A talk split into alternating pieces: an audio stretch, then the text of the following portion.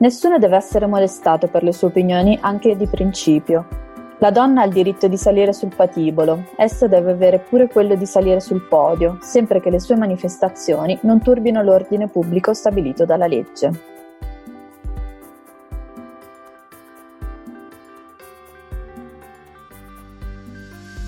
Ciao a tutti, siamo Giulia e Giulia e questa è una puntata speciale di Senza Rossetto per la festa della Repubblica.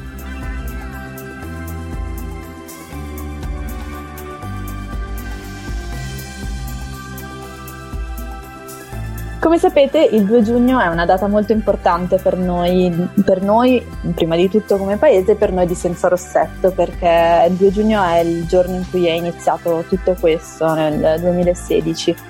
Eh, tutto è nato appunto legandoci a quello che era stato il 2 giugno del 1946, il giorno del primo voto politico delle donne italiane, il giorno in cui si, il nostro paese ha deciso eh, tra la monarchia e la repubblica è stato un primo voto molto importante perché e soprattutto il primo voto per moltissime donne. Le donne infatti avevano già votato, come vi abbiamo raccontato in altre occasioni, avevano già votato a delle elezioni amministrative del marzo dello stesso anno e, e, quindi molte di loro invece si sono ritrovate a votare per la prima volta durante questo importante referendum, che poi era anche l'occasione in cui si è formata l'Assemblea Costituente che avrebbe scritto la nostra Costituzione.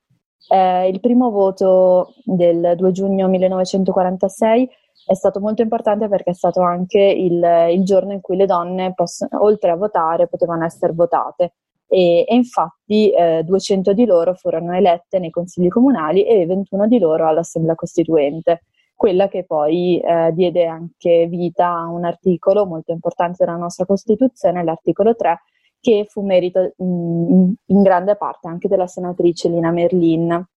L'articolo in questione era tutti i cittadini sono uguali davanti alla legge senza distinzione di sesso, di razza, di lingua, di religione, di opinioni politiche, di condizioni personali e sociali. E, e Lina Merlin ha combattuto molto affinché fosse inserito in questo articolo anche la, la distinzione di sesso. E quello, do- quello, del 46, il primo voto delle donne, fu un, un, un voto raggiunto con tante battaglie, una conquista, eh, non fu sicuramente una concessione, anche perché eh, le donne prima di allora non furono mai considerate di pari livello, se pensiamo che anche solo i partigiani che avevano lottato con, con molte donne al loro fianco non, non, non le hanno mai considerate di, al loro stesso livello. E, e quindi quel giorno divenne eh, soprattutto quel, articolo e quel giorno l'ingresso delle donne nella vita politica del nostro paese fu molto importante perché la, per la prima volta si trovarono davanti ai loro compagni, mariti, fratelli, padri eh, con gli stessi diritti. Questo fatto di non essere considerate allo stesso livello eh, degli uomini lo faceva già notare Olympe de Gouges nel 1791 di cui avete ascoltato le parole in apertura. Quello che avete ascoltato in apertura è l'articolo 10 della Dichiarazione dei diritti della donna e della cittadina, che eh, Olympe de Gouges, questa attivista femminista, ehm, diciamo una, un'attivista femminista ante litteram, aveva scritto ricalcando la Dichiarazione dei diritti dell'uomo e del cittadino del 1789, in cui eh, con molta ironia criticava la rivoluzione francese e eh, per aver dimenticato completamente le donne nei suoi progetti di libertà e di uguaglianza. Eh, Olympe de Gouges poi venne effettivamente, eh, salì al patibolo, come, come dice lei, e venne ghigliottinata nel 1793, ma è a lei che si fanno simbolicamente risalire i primi segni di femminismo e soprattutto i primi diciamo appunto elementi di, di, quei movimenti per il suffragio universale che poi eh, presero piede in tutto il mondo nella seconda metà dell'Ottocento. Come siamo messe, eh, cioè cosa è successo poi grazie a questi, a questi movimenti? Eh, è successo che appunto eh, nel, il primo paese a concedere il diritto di voto alle donne fu la Nuova Zelanda nel 1893, che poi eh, fu seguita dall'Australia, dai paesi scandinavi, dalla Russia con la rivoluzione d'ottobre e poi anche da altri paesi europei come la Gran, la Gran Bretagna, la Germania, fino ad arrivare agli Stati Uniti nel 1920. Diciamo che la più grande, spi- storicamente sicuramente la più grande spinta per ehm, l'estensione del suffragio universale in tutto il mondo c'è stata fra gli anni 40 e gli anni 70, in cui il numero dei paesi in cui le donne hanno potuto iniziare a votare è aumentato sensibilmente, fra cui c'è appunto anche l'Italia, come abbiamo detto, con però molte eccezioni. Ad esempio, in Arabia, in Arabia Saudita eh, le donne hanno potuto votare ed essere votate per la prima volta solo nel 2015 e soprattutto solo in delle elezioni comunali, e non, quindi eh, elezioni amministrative e non elezioni politiche. E ancora oggi il paese con il più alto, eh, diciamo, in cui è passato più tempo per, ehm, tra il momento in cui c'è stato una, un riconoscimento del suffragio universale maschile e poi anche di quello femminile è eh, la Svizzera, in cui ci sono voluti 123 anni perché venisse riconosciuto il, eh, il diritto di voto alle donne dopo che era stato invece riconosciuto agli uomini. Infatti gli uomini avevano votato eh, universalmente per la prima volta nel 1848, mentre le donne soltanto nel 1971. E se andiamo a vedere le donne che invece sono entrate in politica, di che numeri stiamo parlando? Secondo UN Women, la piattaforma delle Nazioni Unite, al 1 gennaio 2019 su 193 paesi solo 10 hanno una donna come capo di governo e solo il 24% dei parlamentari di tutto il mondo sono donne, quindi una su quattro. E in Europa abbiamo l'esempio positivo della Spagna che, che dopo le elezioni del 2019 ha il 47% dei deputati donna. Ci sono anche dei casi eccezionali e dei casi molto positivi come quello del Ruanda, dove le donne in Parlamento sono il 61% e, ed è una storia molto interessante perché la storia delle donne in politica in Ruanda si intreccia anche con il genocidio. Prima del genocidio basti pensare che le donne non potevano addirittura parlare in pubblico o aprire un conto in banca senza l'autorizzazione dei mariti eh, quello che è successo dopo il 1994 è che eh, i, sopravvissuti erano al 70% donne e quindi il loro ingresso nella vita politica ed economica del paese era in qualche modo obbligatorio per far sì che eh, era in qualche modo necessaria per far sì che il paese andasse avanti. E quindi a partire da quell'anno eh, ci furono tutta una serie di leggi che, che, permettevano il passaggio di proprietà alle donne, un'equa eh, retribuzione, mh, tutta una serie di introduzioni di quote rosa a, in vari sistemi del, del paese. Tutto questo percorso ha fatto sì che oggi il Ruanda è addirittura al nono posto del Global Gender Gap Index del 2020, quello stilato ogni anno dal World Economic Forum. E, e se il Ruanda è al nono posto, l'Italia è al 76esimo, per darvi un'idea. E questa, questa, dicevo che questa scala, eh, il fatto che siamo così in basso, eh, in questa appunto diciamo um, eh, classifica di paesi che, hanno, che, stanno sempre di più assottigliando il divario della disparità di genere, ehm, lo, l'abbiamo visto anche negli ultimi mesi, ad esempio il fatto che ehm, nelle varie mh, task force create durante questa emergenza sanitaria globale, in Italia eh, le donne sono state eh, per lo più assenti, alcune sono state aggiunte poi in corsa, ma eh, questo solleva eh, dei, cioè, due grossi problemi. Il primo problema è che ci fa capire, ci mette eh, davanti all'evidenza che nel 2020 è ancora eh, difficilissimo che una donna venga considerata altrettanto competente e altrettanto capace di fronteggiare delle situazioni straordinarie in vari ambiti, ehm, come potrebbe essere quella che stiamo vivendo in questo momento a causa del coronavirus. E eh, la seconda questione è che la loro totale assenza in queste forze, diciamo, straordinarie messe in campo rischia anche di eh, lasciare, nel, lasciare, indietro un sacco di questioni che sono fondamentali per le donne e che forse è mh, più difficile eh, che, di cui è più difficile che gli uomini si rendano conto eh, in questo momento. Eh, non dimentichiamo che il lockdown ha messo le donne di fronte a una crescita spropositata del lavoro di cura e del lavoro domestico nel momento in cui si sono trovate a casa con figli, mariti eh, e compagni e eh, inoltre la quarantena ha messo in difficoltà anche le donne anche in altri ambiti molto specifici, tipo il fatto che non so, le donne che subiscono violenze domestiche ovviamente si sono trovate spesso eh, in casa con le persone che poi eh, diciamo, le, le, le, le, infliggono queste, queste violenze. Eh, ci sono state anche una serie di eh, situazioni in cui il fatto che le, cure, ehm, eh, le cure non priori- considerate non prioritarie a livello sanitario sono state temporaneamente sospese e questo ha reso anche molto dis- difficile spesso l'accesso all'aborto, alla contraccezione, in generale ha fatto sì che anche molte questioni eh, legate alla maternità, al parto siano state messe comunque in difficoltà in discussione. E questo eh, ovviamente se non ci sono delle donne nelle forze politiche che portano avanti queste istanze, purtroppo è molto facile che... Che poi questi problemi vengano dimenticati, non si trovino delle soluzioni per fronteggiare la crisi che stiamo vivendo e che sicuramente vivremo ancora a lungo mh, dopo questa situazione.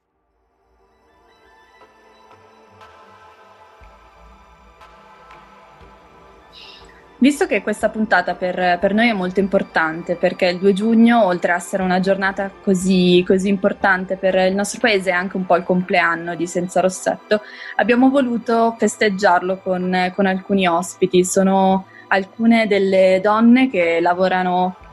che lavorano, che hanno dei progetti all'interno di Querti, il network che, che, è un po' la nostra seconda famiglia da quattro anni a questa parte. E, e, quindi diamo il benvenuto alle nostre ospiti che sono Eleonora Caruso,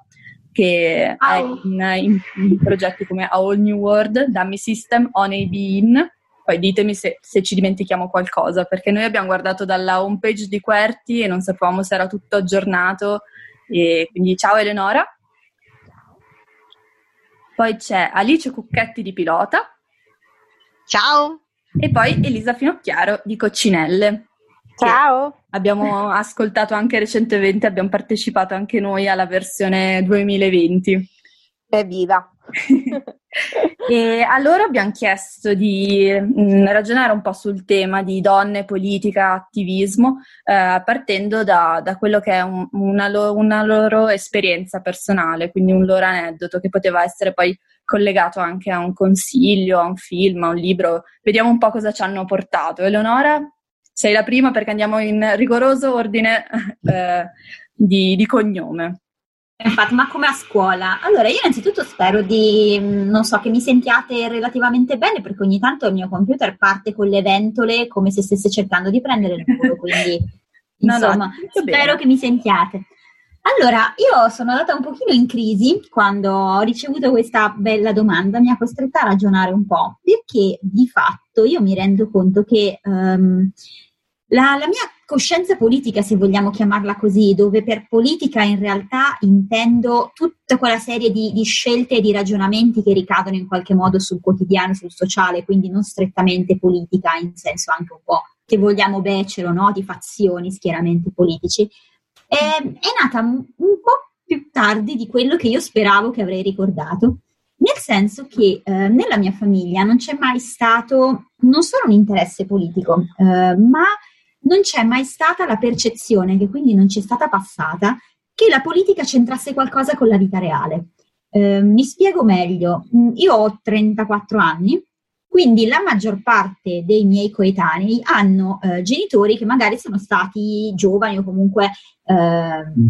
eh, che, che, sono stati anche attivi e interessati ne, negli anni 60-70, che sono stati degli anni politicamente molto caldi per il nostro paese, in cui era quasi scontato che ci fosse un impegno politico, no? che fosse da una parte o dall'altra. Eh, I miei genitori invece sono figli, sono giovani, i miei genitori hanno 50 anni, figli degli anni 80-90 in pieno, e, e, quindi per loro la, la, politica in realtà è sempre stata quella cosa che veniva messa totalmente da parte dicendo ma sì, tanto sono tutti uguali, ma sì, rubano tutti, ma era trattato come se quello che i, i politici facevano e le scelte politiche che delle persone devono prendere non avessero assolutamente niente a che fare neanche alla lontana con la vita di tutti i giorni. E quindi di fatto eh, io sono, sono un po' cresciuta con questo scollamento, per cui niente di quello che poteva succedere in cabina elettorale di fatto avrebbe avuto un, un benché minimo influsso nella vita. E, e quindi per me, mh, diciamo che quando ho votato la prima volta, la cosa più politica che avevo fatto nella mia vita era stato guardare le di Oscar molte volte. ehm, che devo dire è assolutamente politico e anche rivoluzionario nel vero senso del termine, molto femminista, quindi molto adatto al rossetto in effetti, eh, però non avevo assolutamente mai pensato in termini politici. E, e, quindi io a 18 anni il vero motivo per cui eh, ho votato fondamentalmente non era che mi sentissi di doverlo fare, ma era più che altro per fare eh, il bastian contrario con i miei che mi dicevano ma vota, non vota, alla fine che ti frega, vedi tu se c'hai voglia, eh, se non hai altro da fare quel giorno. E, e, quindi io invece volevo farmi vedere, no, assolutamente il diritto di voto è fondamentale, però era un po' così, un po' una posa da, da diciottenne. Eh, io ho cominciato un po' a rendermi conto eh, di quanto invece fosse importante capire che c'è una correlazione, cavolo, tra la politica e quello che succede nella tua vita,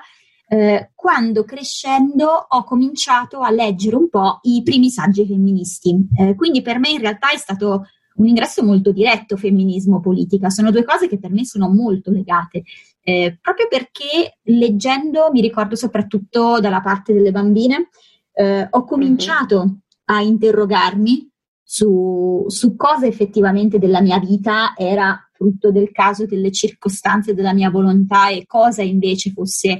parte di una grande macchina che in un certo senso mi metteva in certe posizioni. E da lì ho cominciato a fare il collegamento tra queste posizioni, questi ruoli che volenti o nolenti a volte dovevo assumere, queste scelte che potevo o non potevo fare e mi sono resa conto di quanto alla fine soprattutto credo nella vita di una donna, ogni piccola scelta che facciamo è inaspettatamente politica. Eh, è, posso, mi spingerei quasi a dire che è politico anche il momento in cui scegli di non parlare dietro alla tipa che a scuola ti sta sul culo. Eh, è politico il momento in cui scegli di non provarci con, la, con un ragazzo se sai che è fidanzato e così via, sempre ad aprire a temi più importanti. Però mi sono proprio resa conto di come il modo in cui le donne si comportano l'una con l'altra a volte eh, sia, diventi quasi una scelta politica, cioè il prendere una posizione e dire no, io a questo gioco non gioco, eh, farò degli errori perché tutti li fanno, però cerco almeno di non compartecipare a, a delle cose che sono tossiche, che sono frutto di eh, delle imposizioni comunque, di, delle storture nella società. E, e per me proprio nel momento in cui ho cominciato a sviluppare questo tipo di pensiero, ho anche capito eh, l'attivismo e ho capito proprio la, la, politica e il senso stesso del voto, cioè ho fatto quella correlazione che non mi era stato, non ero stata invitata a fare, diciamo così, tra eh, l'atto di andare a votare e che cosa quell'atto significhi nella vita di tutti i giorni. Non so se mi sono spiegata bene, è un po', un po' complicato per me spiegarlo, però per me è stato un passaggio molto importante questo. No, no, sì, capisco, cioè, ed è molto interessante anche questo discorso che fai sul fatto, cioè su questa idea di so- sorellanza, che è un concetto che torna spesso nel femminismo e che a volte sembra un po' retorico, tipo semplicemente del, le donne devono supportare le donne, e invece, cioè, messo in questa ottica, appunto, come dici tu, politica, nel senso, cioè è un gesto, cioè proprio una scelta precisa che ha eh, delle ragioni appunto anche politiche, civili, eccetera, è, è molto interessante secondo me. Sì, poi secondo me anche il fatto che eh, bisogna allenarsi a, a, uscire un po' da quello che la società ci ha insegnato, per cui anche il fatto di porsi delle domande e dirsi no, non devo comportarmi in quel modo, non devo, cioè devo usare quella parola, non devo usarla, oppure eh, faccio questa azione piuttosto che non farla, che sapendo che ha una, una diretta conseguenza che è un po' anche parte di, del mondo che ci è stato costruito intorno e del patriarcato che ci è stato costruito intorno, e secondo me è parte del, del percorso di, di, una femminista. Quindi... Sì, diciamo che una donna, eh, probabilmente più di un uomo, ma dico solo probabilmente perché in realtà non essendo un uomo ho un'idea, ma non ce l'ho totale delle scelte quotidiane che vengono prese da un uomo. Però da donna eh, credo che noi veramente facciamo tante piccole scelte che, volenti o nolenti, di nuovo, sono una presa di posizione di fatto. Per me è politico eh, ed è stato politico anche il momento in cui, per esempio, dopo boh, passati 25, mi sono detta ma sai cosa? Tutto sommato a me, se non ho i capelli sempre perfetti e se non ho le sopracciglia sempre fatte, ma sai che vivo bene lo stesso? E, e, non è soltanto un dopo un po' ti scocci di queste cose, ma è proprio una scelta, cioè il momento in cui tu decidi che non è che per questo basta, scimmiamoci tutti, non, non curiamoci più, andiamo in giro in tuta e basta così. Però l'essersi messe finalmente in un'ottica di ma io vivo lo stesso e se sto bene io alla fine chi se ne frega, è comunque di fatto una piccola scelta politica perché va contro a uno status quo che ti dice eh, tu invece devi essere bella, devi essere sistemata così, devi essere eh, sexy ma non troppo ehm, e, e comunque seguire tutta una serie di regole. E quindi di fatto, secondo me, l'essere donna implica il fare quotidianamente politica senza rendersene conto, più di un uomo. Cioè noi con i nostri gesti quotidiani eh, diciamo qualcosa in più di noi, credo, e del nostro del ruolo che vogliamo assumere in un certo senso. E quindi per questo per me le due cose sono fortemente correlate. Grazie Leonora, grazie di aver condiviso con noi il, il tuo pensiero, il tuo ricordo. Adesso tocca ad Alice. Alice, a te, la, Ciao. A te il microfono. Eh sì, io, a differen- io volevo parlare in realtà di una serie tv, un po' perché è quello che faccio sempre, mi sembrava eh, coerente col brand, diciamo così, e un po' perché quando mi avete iscritto eh, chiedendomi di partecipare a questa puntata stavo proprio guardando questa serie e mi è sembrato quasi un segno eh, del destino. La serie in questione è Mrs. America è una miniserie in realtà che in Italia non, ancora, eh, non, ha ancora una data di uscita al momento in cui stiamo registrando, quindi non, non, non, so, ma credo che prima o poi arriverà anche perché la protagonista è Kate Blanchett e comunque è una serie con dei valori produttivi molto alti, Cre- credo insomma che sia una serie che in Italia arriverà perché cioè, ci sarà interesse a distribuirla. È una miniserie in nove episodi ed è creata da Davi Waller, che è stata una delle sceneggiatrici di Mad Men, e, e eh, il motivo per cui mi, mi, sembrava perfetta perché è una serie che racconta eh, un periodo eh, molto preciso della storia degli Stati Uniti, della storia politica degli Stati Uniti, cioè gli anni 70, con eh, le battaglie del movimento per la liberazione della donna e eh, anche la controbattaglia di un movimento che è nato proprio in quegli anni eh, e che era un movimento cons- iperconservatore che eh, o si opponeva alle, alle rivendicazioni femministe. Ehm, in particolare la battaglia attorno a cui si è, si è orchestrato tutto era una per un, un emendamento, l'Equal Rights Amendment, eh, che è un emendamento alla Costituzione degli Stati Uniti eh, che semplicemente dice che gli uomini e le donne devono essere uguali davanti alla legge. Molto punto, non dice molto di più di Semplice. questo. Eh, questo emendamento è stato presentato per la prima volta eh, al congresso nel 1921 eh, e non è ancora stato aggiunto alla Costituzione oggi. Eh, perché eh, è stato periodicamente riproposto da, dalle diverse ondate di femminismo e le ultime, le ultime proprio negli ultimi anni dopo l'esplosione del Me Too eh, e è stato anche approvato da Camera e Senato all'inizio degli anni 70 negli Stati Uniti, ma poi doveva essere ratificato da almeno 38 stati entro il 1979 e eh, con la battaglia che le antifemministe hanno messo in campo sono riusciti a fare sì che questo emendamento non venisse ratificato in tempo da 38 stati. Poi oggi, quest'anno, all'inizio di quest'anno, la Virginia è stato il 38 stato a ratificarlo, però non si capisce cosa succederà perché effettivamente siamo ben oltre la deadline del 1979. E la cosa interessante di questa serie è che si concentra soprattutto, racconta molto, molto bene il movimento femminista e le sue diverse anime, il movimento femminista della seconda ondata, quello degli anni 70, ma eh, in realtà mh, si concentra soprattutto su un personaggio eh, che è assolutamente all'opposto loro. È un personaggio, il personaggio di Phyllis, Phyllis Schlafly, eh, che ehm, non so se voi avete mai sentito nominare in vita vostra, o è la prima volta, volta che ho sentito mai sentita. Ecco, Phyllis Schlafly è una, eh, stata una politica americana eh, che io già avevo sentito nominare e l'avevo sentito nominare, la conoscevo dalla prima volta che avevo letto il racconto dell'ancella di Margaret Atwood un po' di anni fa, prima che diventasse di nuovo famoso perché facessero la serie. E leggendo un po' di cose attorno al racconto dell'ancella, avevo scoperto che il personaggio di Serena Joy, eh, che è la, la, moglie del comandante, sostanzialmente mm-hmm. eh, quella che opprime la protagonista esattamente come fanno, fa, anche il comandante. Ecco, il personaggio di Serena Joy era, era ispirato a Margaret Atwood, si era ispirata proprio direttamente a Phyllis Schlafly. E Phyllis Schlafly era appunto questa donna che era moglie di un avvocato, aveva studiato anche lei legge eh, e aveva fatto la lobbista eh, e aveva anche cercato di, di, fare una carriera politica senza essere eletta inizialmente. Eh, ecco, lei ha messo in piedi all'inizio degli anni 70 questo movimento chiamato Stop ERA, cioè proprio Stop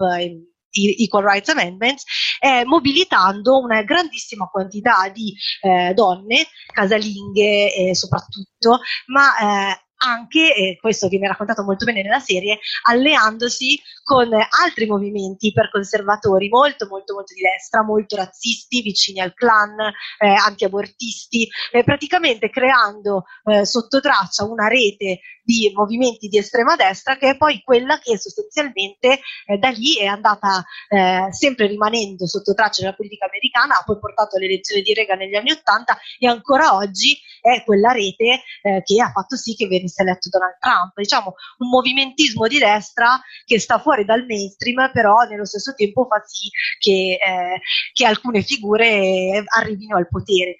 E la lotta di Schlafly è stata poi quella che ha fatto sì che il grande momento di rivendicazioni femministe degli anni 70, che aveva all'inizio degli anni 70 un grande eh, eh, influsso, poteva, era sul punto di spiccare il volo, in realtà poi eh, è stato, eh, è stato ricacciato indietro nel riflusso degli anni 80 eh, ed è stato in qualche modo, in qualche modo ha perso la sua forza. E, e, questa serie poi è molto interessante perché mette appunto Schlafly al, da un lato al centro, interpretata da Kate Blanchett, che eh, credo che eh, abbiano, gli abbiano già scritto il nome sotto la statuetta degli Emmy quest'anno, perché se non gli danno l'Emmy per questa prova, non so. Eh, e poi eh, accanto a lei mette invece tutta una serie di, eh, di femministe veramente esistite, come Gloria Steinem e Betty Friedan, eh, evidenziando come le femministe sono molto diverse tra loro e, e la grande differenza è che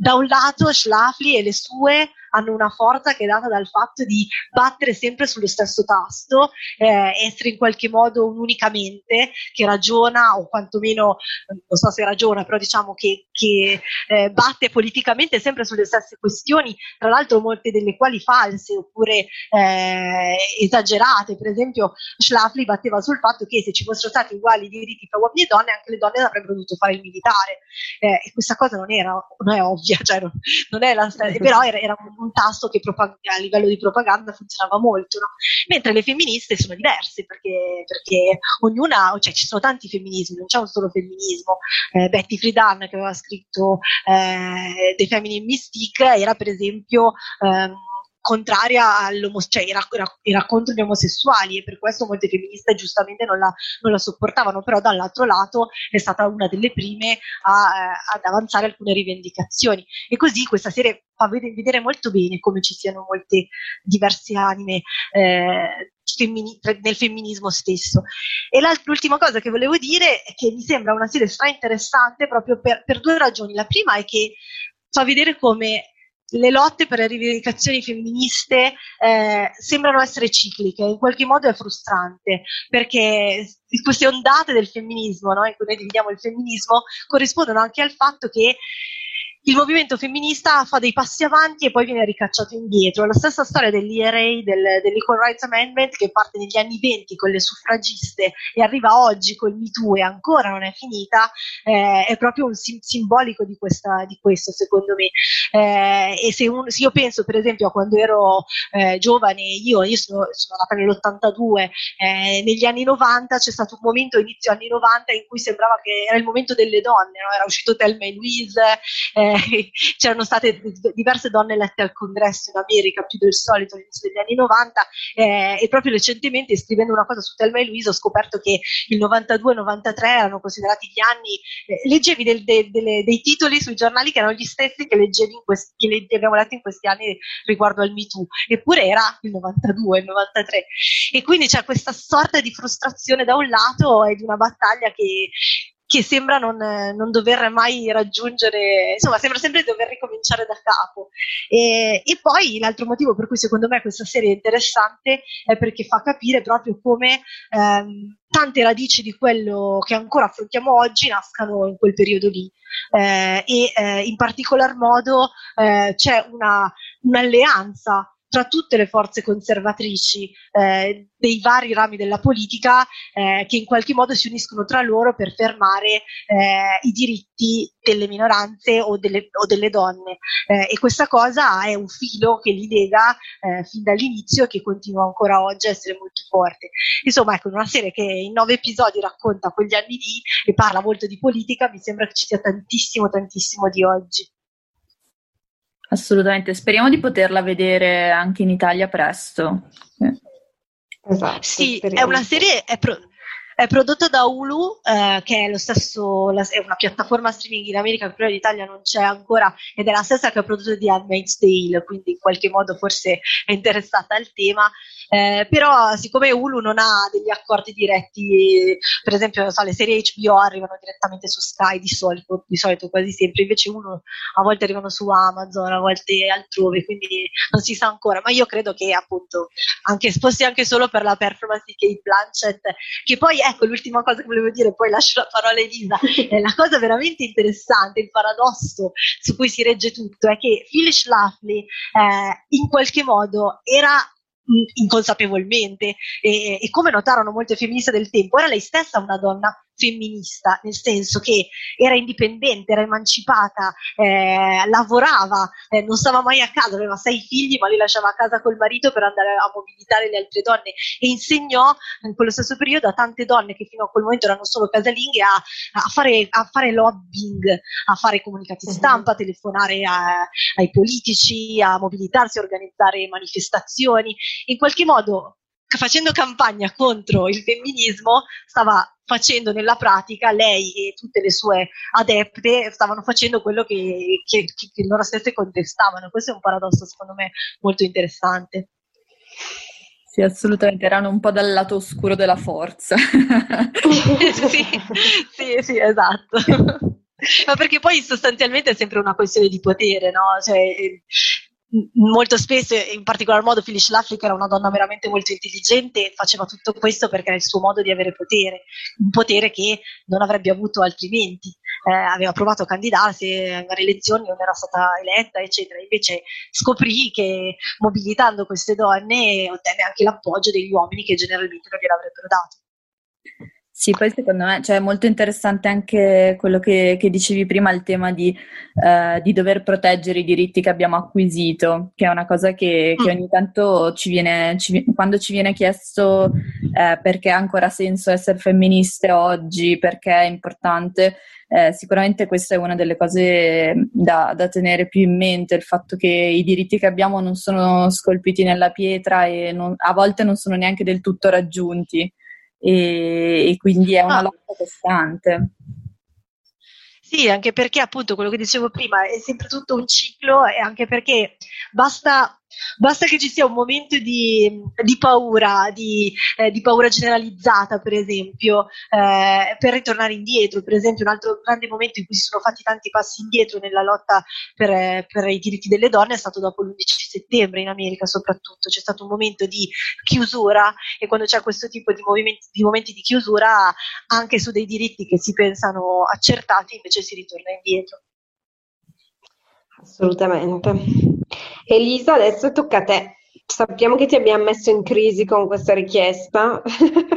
però è arrivato il tuo Sì. momento. Sì, mi avete messa in crisi perché un po' come diceva Leonora prima, questa domanda mi ha un po' spiazzata perché io essenzialmente mi reputo da sempre una persona, eh, non una donna in particolare, ma una persona non tanto politica e questo non nel senso che non mi interessa, quindi non la seguo, eccetera, anzi la seguo, leggo ovviamente giornali e mi informo, però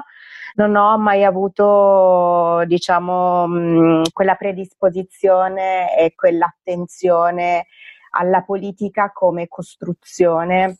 mh, altra eh, che sta al di sopra della realtà, perché mh, diciamo che mh, io ho avuto un'educazione alla politica un po' strana, che fa un po' forse da contraltare a quella che ci raccontava Leonora, perché eh, insomma a differenza dei suoi genitori invece i miei, almeno mio padre, era molto, molto attivo politicamente e lo è tuttora. Quindi io da piccolina un po' in maniera inconsapevole, poi più, man mano sempre più consapevolmente mentre crescevo, attingevo no, qualcosa, qualche conoscenza eh, da questa um, passione politica di mio padre, che poi ha avuto mh, due diverse emanazioni nei miei fratelli, quello grande e quello piccolo, e in me sembra che non sia rimasto niente, però, però ecco, io ho assorbito un po' tutto questo impegno politico di mio padre, però essendo nata e cresciuta in un paesetto siciliano e negli anni 80 e 90 la politica che io vivevo anche comunque con l'impegno e l'ardore di papà era una politica un po' pittoresca, definiamola così, un po' teatrale, era sempre qualcosa fatta di frammenti, di aneddoti, di personaggi improbabili e inusuali. Quindi per me è sempre stato difficile, come dire, eh, concepire la politica come un tutt'uno, un qualcosa che sta alla base, che fa parte della base della struttura sociale. La vedevo sempre come una cosa che sì, faceva parte della, della vita, ma faceva parte della vita come poteva far parte della vita, non lo so, l'intrattenimento, la tv, eh, il teatro perché avevo appunto questi esempi di personaggi luminosi come, non lo so, il panettiere del paese che diventa il sindaco del comune, o il fotografo del paese che diventa il sindaco del comune, oppure il padrone del supermercato che diventa sindaco del comune, cioè sempre personaggi in, un po' improbabili che poi davano vita a questi consigli comunali che io guardavo con mio padre e con i miei fratelli con, uh, proprio con l'interesse con cui guardi una serie tv che ti piace e che sai che a un certo punto ti fa sganasciare delle risate. Ecco, guardavo questi consigli comunali in cui la gente partoriva frasi incredibili tipo abbiamo un problema di topi, perché non facciamo niente contro i topi? Che ancora adesso rimane una delle frasi tipo in codice del lessico familiare fra me e mio padre. Quando io gli dico ci sono dei topi, mio padre sa che sto parlando del fatto che c'è un problema da risolvere. Quindi per me la politica è stata sempre un po' comica, buffa, un po' sempre surreale, sempre qualcosa dominata da personaggi un po' sopra le righe, gigioni, no? E quindi non, sono, non l'ho mai presa seriamente e in questo senso mi sono sempre sentita poco politica, perché per me per tanto tempo la politica è stata questa, i suoi rappresentanti. E poi crescendo per fortuna anche attraverso un paio di esperienze proprio dirette di politica diretta sono riuscita a uh, staccare i rappresentanti della politica dall'idea di politica e quindi lì eh, ho iniziato a costruire una mia coscienza, una mia consapevolezza, un mio modo di, di viverla e di viverla con gli altri però per tanto tempo è stato qualcosa che mi faceva ridere. E, mm, diciamo che il mio aneddoto, l'aneddoto che,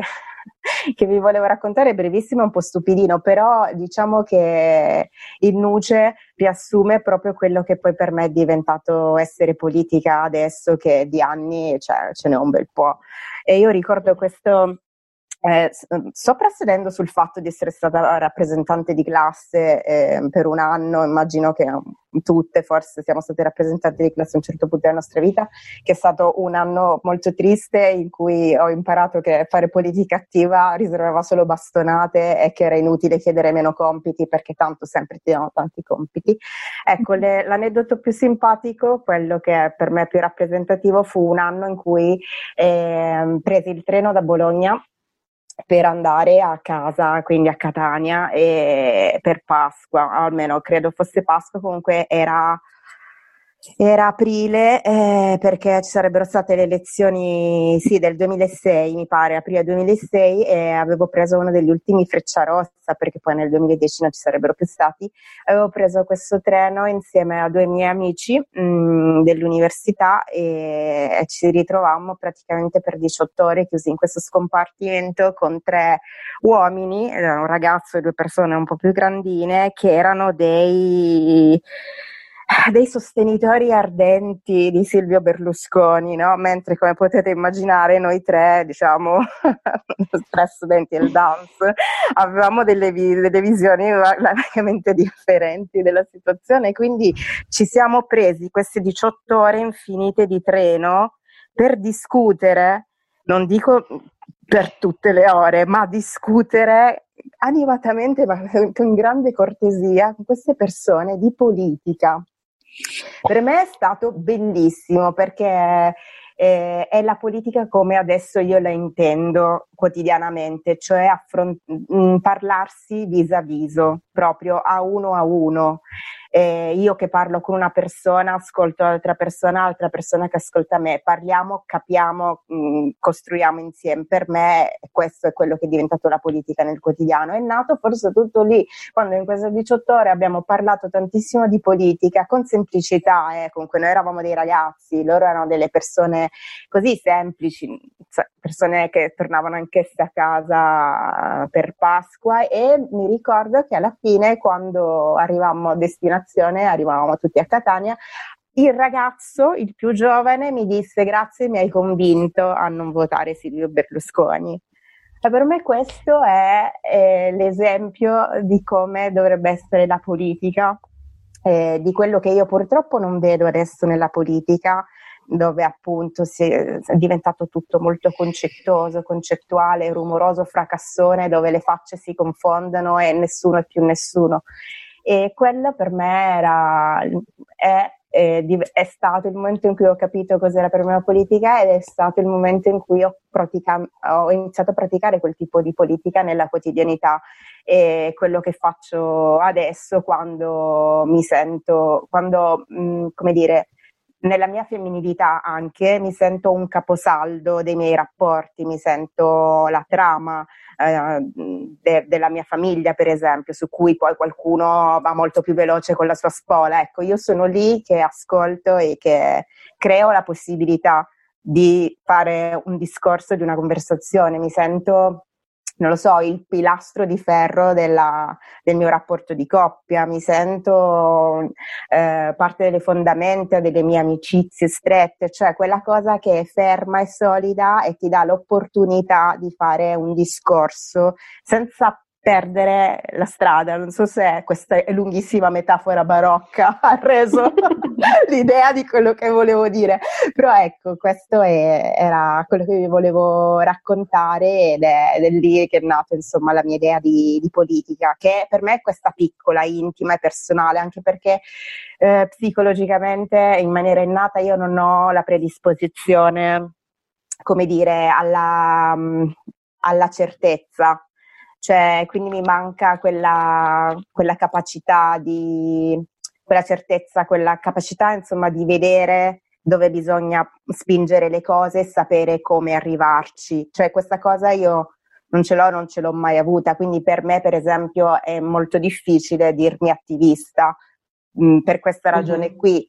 perché non ho uh, quella capacità di vedere con chiarezza i passi o le cose da fare per arrivare lì dove bisogna arrivare per migliorare le cose. Cioè, sono un'alleata, ma non, so, non mi sentirei mai in grado, per esempio, di animare una battaglia o portare un cartello. Ecco, in quel senso non mi sento politica anche perché per me la politica è fondamentalmente essere attivisti, cioè io non contemplo altro tipo di politica altro tipo di politica per me è un'organizzazione di concetti, è molto più una filosofia, è,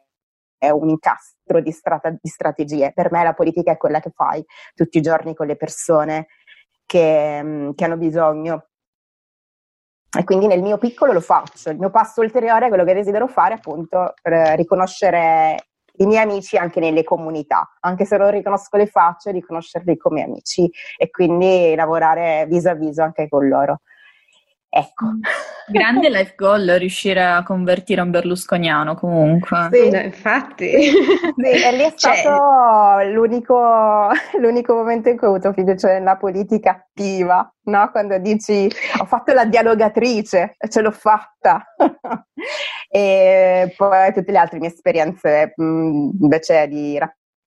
rappresentanti o comunque politiche di manifestazioni sono state un po' più tristi, un po' meno soddisfacenti, però questa è rimasta come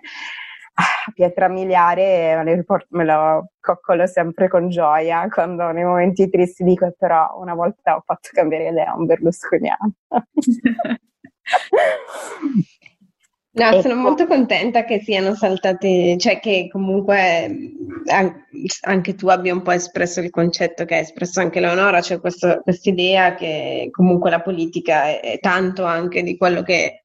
facciamo tutti i giorni, quindi anche questo aspetto più intimo del, dell'idea di dialogo, come dici tu, faccia a faccia, che in realtà è importantissimo ed è un po', secondo me, cioè una cosa in cui mi rispecchio abbastanza anch'io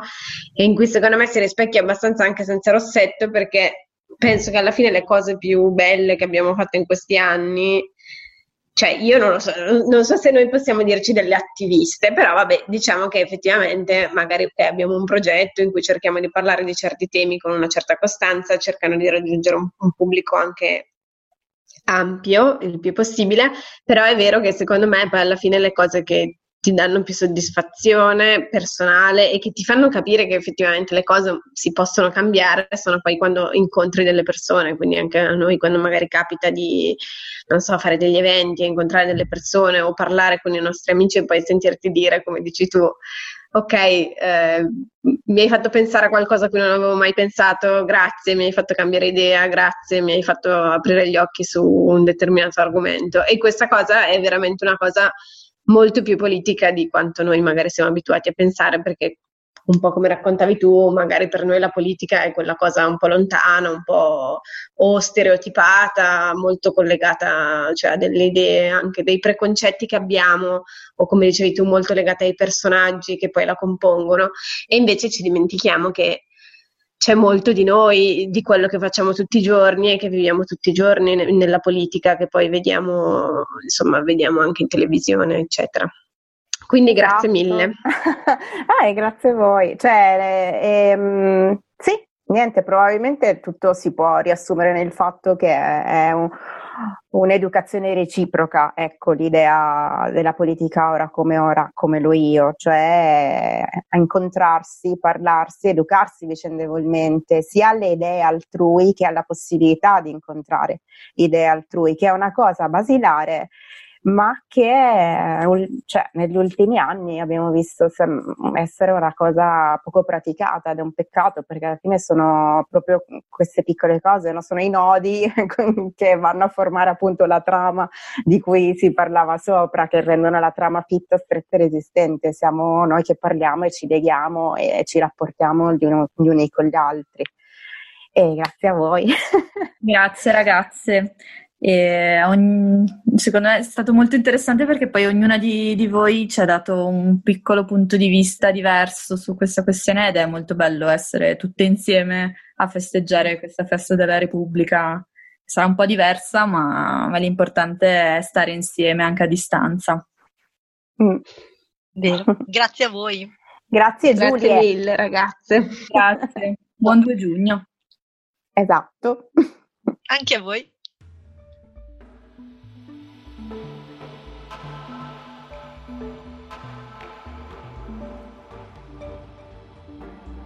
Per chiudere la puntata, eh, visto che abbiamo interpellato Alice, eh, Elisa ed Eleonora, ma ci sarebbe piaciuto interpellare tutte le voci femminili di Querti, abbiamo comunque ehm, chiesto ad ognuna di loro di lasciarci un breve consiglio di qualcosa da leggere, da ascoltare o da vedere, uno spunto insomma sul tema eh, donne, politica, inclusività e parità di genere. Partiamo da Eugenia Fattori del podcast Le 16 Candeline che ci consiglia The Right to Listen, un long form di Astra Taylor sul New Yorker del 27 gennaio 2020. Questo pezzo è parte di un progetto della, riv- della rivista che si chiama The Future of Democracy che esplora in vista delle elezioni USA di novembre e da vari punti di osservazione la crisi dei sistemi democratici, in particolare di quello statunitense, attraverso analisi e possibili soluzioni.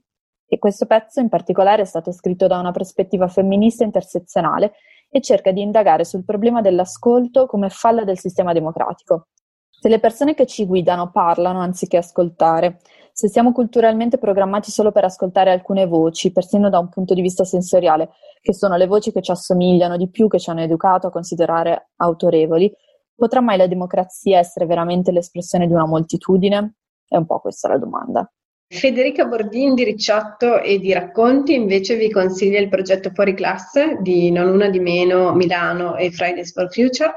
che è un progetto nato all'inizio del lockdown come proposta di didattica alternativa sui social. E inizialmente si sviluppava giorno dopo giorno, due lezioni al giorno tenute da insegnanti, volontari in, diretta, in diretta su Instagram, però ora tutte le lezioni si possono recuperare anche attraverso il canale YouTube di, non, di Meno Milano, eh, su Instagram TV e su Facebook. Gli argomenti sono disparati dalla sociologia alla storia, dalla comunicazione all'educazione sessuale, ma tutti con un'idea comune, cioè quella di portare voci e tematiche mai toccate o poco approfondite nelle classi italiane. Lavinia Michela Caradonna di Tizione d'Inferno invece ci consiglia Ariston, scritto da Luca De Santis e Sara Colaone, pubblicato nel 2018 da Oblomov. Una pensione sulla riviera romagnola, l'Ariston, appunto, diventa un momento per raccontare tre generazioni di donne, partendo dal 1955 con la sua padrona, Renata, che per tutto il fumetto è costantemente raccontata dallo sguardo altrui, in particolare quello maschile. Alice Luidelli di Fumble e di SideQuest consiglia Fuori dal Dungeon, un'antologia a cura di Marta Palvarini, pubblicata da Asterisco Edizioni nel gennaio 2020. È appunto un'antologia di articoli che eh, discutono il lungo percorso di rappresentazione degli individui e di inclusività nel gioco, nonché dell'utilizzo del gioco di ruolo come spazio alternativo alla società dove è possibile far emergere la propria identità politica e di genere. Alice Alessandri di Pilota ha scelto L'amica geniale, prodotta per HBO e Rai Fiction. Sono al momento due stagioni all'attivo, siamo in attesa degli ultimi due, anche noi molto con, con grande attesa. Fedele ai, ai, romanzi di Elena Ferrante, la serie diretta da Saverio Costanzo e Alice Rothwacker esplora l'amicizia e l'oppressione femminile nell'Italia del dopoguerra e poi del boom economico. Ambientata nei rioni popolari di Napoli, scardina i preconcetti narrativi che vogliono le donne comprimarie di una storia romantica. Francesca Nelli di Le 16 Candeline vi consiglia le traduzioni di Le Beaches, eh, un collettivo dove, sul cui sito si possono trovare le traduzioni di importanti manifesti, testi e risorse del femminismo intersezionale antispecista. È un progetto che restituisce al linguaggio e alla traduzione transfemminista il suo ruolo di strumento politico. E in particolare Francesca vi consiglia due titoli che sono il Killjoy Manifesto di Sara Med o il manifesto transfemminista di Amy Koyama. Vanessa Maran di Podcast Povero invece raccomanda Stormy, una rivista online che pubblica webcomic di graphic journalism con l'intento di raccontare il mondo in cui siamo immersi attraverso un punto di vista antifascista, antisessista, antirazzista ed ecologista. Insomma, è una realtà che nasce dall'incontro tra fumetto e impegno civile, quindi perfetto per il 2 giugno. I fumetti si possono leggere gratuitamente online sul sito stormy.info e tutti possono sottoporre il proprio fumetto alla redazione, purché sia allineato ovviamente con gli obiettivi della rivista. Marianna Peracchi e Giulia Caterina di Chimera vi consigliano um, Finché non saremo liberi, eh, la mia lotta per i diritti umani di Shirin Ebadi, edito da Bompiani, perché è sempre importante ricordare che la, liber- la libertà e la democrazia sono dei privilegi e si pagano molto cari, in particolare se parliamo del contributo femminile. Ebadi è premio Nobel per la pace e lotta da anni per i diritti umani in Iran. E poi ci consigliano anche il saggio Streghe, storie di donne indomabili dai roghi medievali al MeToo di Mona Chollet, edito da UTET, che ci ricorda che le streghe sono tornate perché ce n'è un gran bisogno, che marcino contro Trump o rivendichino un'esistenza libera da soprausi e ricatti sessuali, continuano a non essere capite e a essere temute. Sono un ideale a cui tendere perché hanno sempre saputo qual era il sentiero su cui camminare. Infine, Marvi Santamaria di Match and the City consiglia l'ormai cult Fleabag, disponibile su Amazon Prime e da poco c'è disponibile oltre alle due stagioni anche lo spettacolo teatrale di Phoebe Waller-Bridge eh, perché ci insegna come essere femministe imperfette. Si tratta di un percorso umano di continuo apprendimento e ci insegna anche a essere indulgenti con noi stesse. Se facciamo, abbiamo fatto dei pasticci in ambito relazionale e sessuale ad esempio, se ci è capitato di usare i rapporti occasionali per colmare un vuoto, imparando a dialogare di più con noi stesse per capire cosa realmente ci rende felici. Ovviamente tutti questi consigli poi ve li scriveremo anche nel, nella nostra newsletter e, e nella descrizione della puntata. Così li potete ritrovare tutti.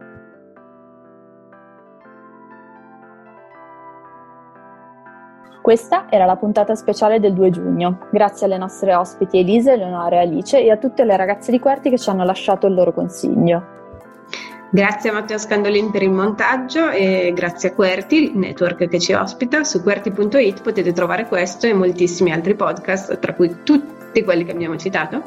Questa puntata sarà presto disponibile su Spreaker, iTunes e Spotify e le musiche che sentite all'interno di questa puntata sono come sempre di Greg Dalla Voce. Ci trovate su Facebook, Twitter, Instagram e sul sito www.senzarossettopodcast.it dove potete anche iscrivervi alla nostra newsletter che contiene interviste, approfondimenti, consigli di lettura e molto altro. Oppure scriveteci a senzarossetto.it con la U. In libreria ovviamente trovate anche Le ragazze stanno bene, il nostro primo libro edito da HarperCollins Italia, un saggio che racconta cosa ha significato per noi diventare donne in Italia negli ultimi decenni. Buona festa della Repubblica a tutte e tutti.